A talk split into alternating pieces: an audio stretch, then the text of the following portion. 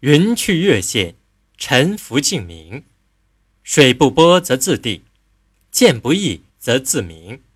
故心无可亲，去其混之者而清自现；乐不必寻，去其苦之者而乐自存。这段话的意思是说，水没有波浪，自然平静；镜子没有灰尘，自然明净。所以，人的心地并不需要刻意去追求什么清净，只要去掉了私心杂念，自然就会明澈清净。不必刻意去寻求快乐，只要远离那些痛苦和烦恼，那么快乐自然会呈现。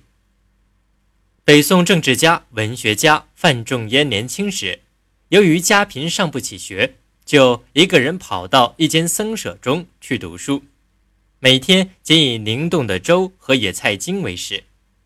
他同学的父母同情其境遇，给他送去酒肉。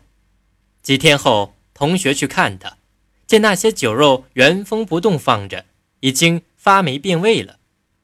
同学问其故，范仲淹说：“我并不是不感谢令尊的厚意，只是我平时吃稀饭已经习惯，不觉得苦。现在如果贪图吃喝，一生中又如何能再吃苦呢？”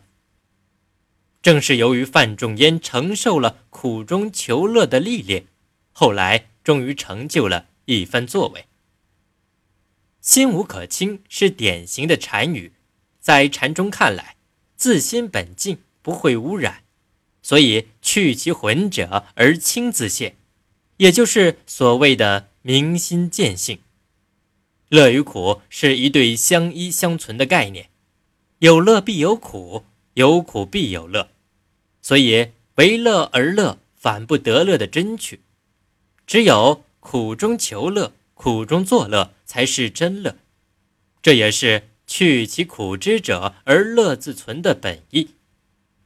怜者常乐无求，贪者常忧不足。此即为云去月现，沉浮静谧。